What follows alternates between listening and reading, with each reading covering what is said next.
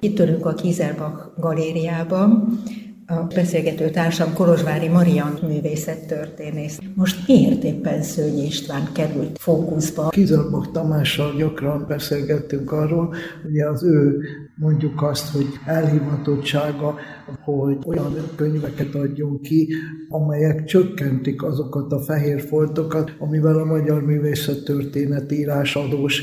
Így került szóba Szőnyi István is, ugyanis a megjelenő kiadványban ugye ez a három kötetes, hatalmas, 14 kilós Szőnyi István monográfia. Én még ilyet életemben nem láttam.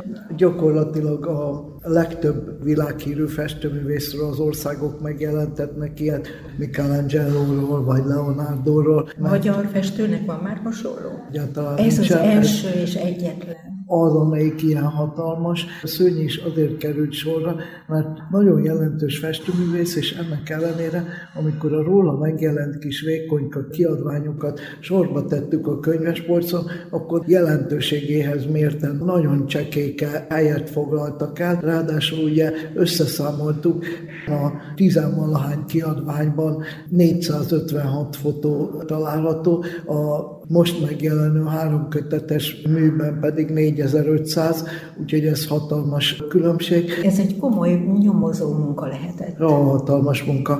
Körülbelül hányan vettek részt, és hogyan valósulhatott ez meg, mert ez fantasztikus Igen, vállalkozás. hát egyrészt ez Kizarbak Tamás megszállottságát mutatja, aki ezt az egészet ugye finanszírozza és végigviszi.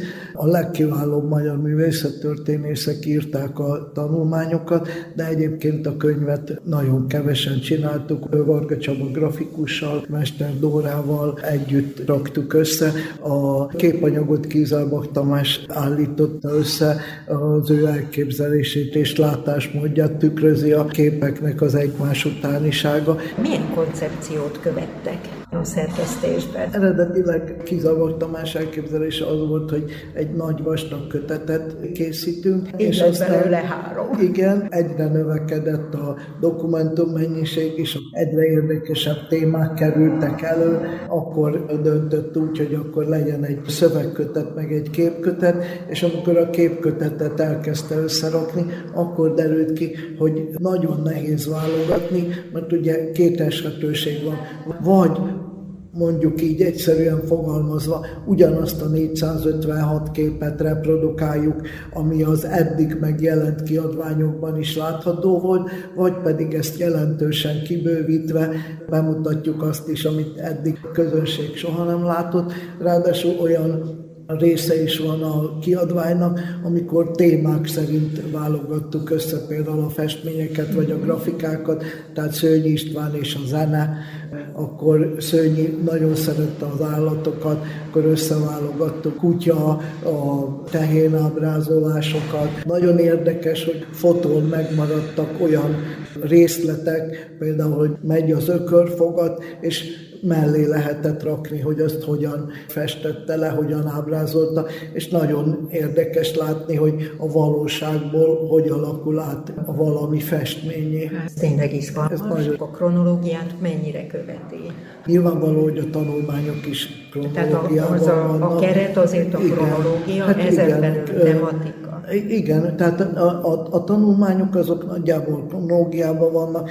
A képkötetnél meg nem túl szoros, de egy viszonylagos időrend működik, de ezen belül nem csak az időrend számít, hanem a téma is, az aktok után esetleg jön a tájábrázolás, az átfolyik egy interiőr ábrázolásba, tehát nagyon érdekes lapozgatni tehát a könyvet. Akkor az elvet is érdemes figyelni, Persze, mert nagyon pontosan. tanulságos. Tehát akkor időrend, tematika. Igen, igen és a stílus összehangolja. Igen, emiatt nagyon kellemes ezt lapozgatni, és nagyon sokat lehet belőle tanulni. A könyvnek az érdekessége az is, hogy ilyen kis apró írásokkal is színesítettük, tehát olyan résztémákat, például Szőnyinek a zsidómentő és második világháború alatti embermentő tevékenységéről, amiért megkapta a világ igaza kitüntetést, vagy akár a második világháború alatt 18 évesen elhunyt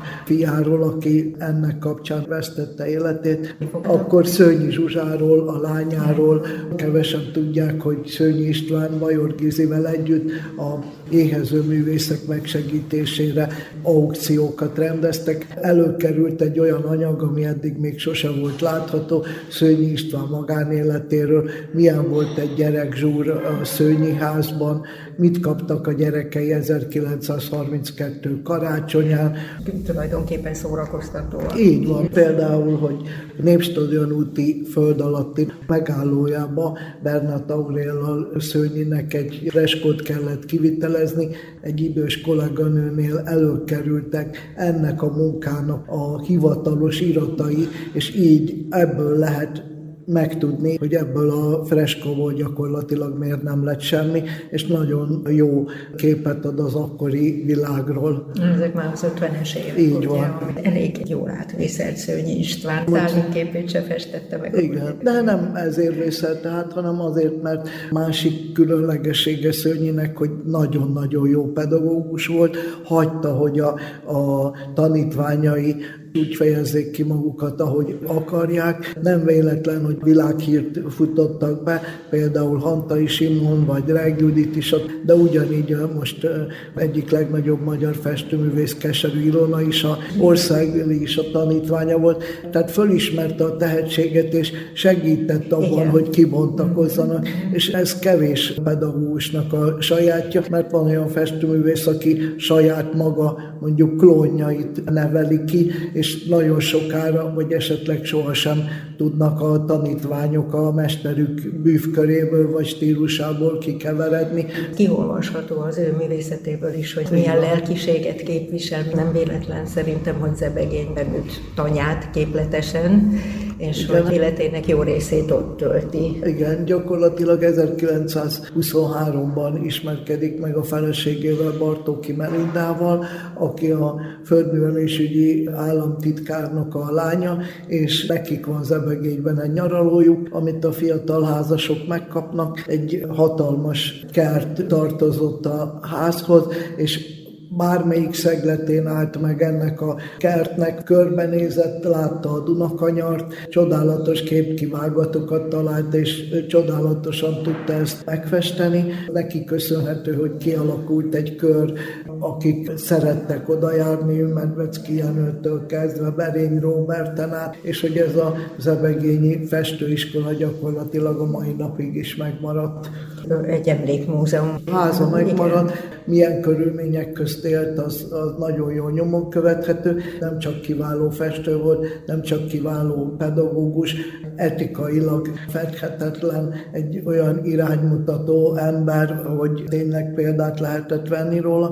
Gyakorlatilag egész élete során elismerték, és kedvelt festője volt mindegyik korszaknak. Próbálkozott technikákkal, mert nem csak olajjal festett. Nyilvánvaló a könyvben látható mind a 250 részkarca, amit készített. Nagyon érdekes, hogy így mentette meg a második világháború idején az embereket, pont ezzel a kiváló részkarcoló tudásával, ugyanis a lánya kémikus volt, és ő a hivatalos papírokból kiszedte kémiai úton az eredeti írást, és Szőnyi pedig részkarcolva csinálta meg a pecséteket, az aláírásokat, és a többi családi közreműködéssel gyártottak hamis iratokat. De kiváló grafikus is volt. A könyvben lehet látni, hogy fantasztikus freskókat és szekkókat készített, például a Csepeli Posta Hivatalnak a freskója is az ő nevéhez kötődik, vagy a Győri Szent Imre templomnak a freskóját is ő festette.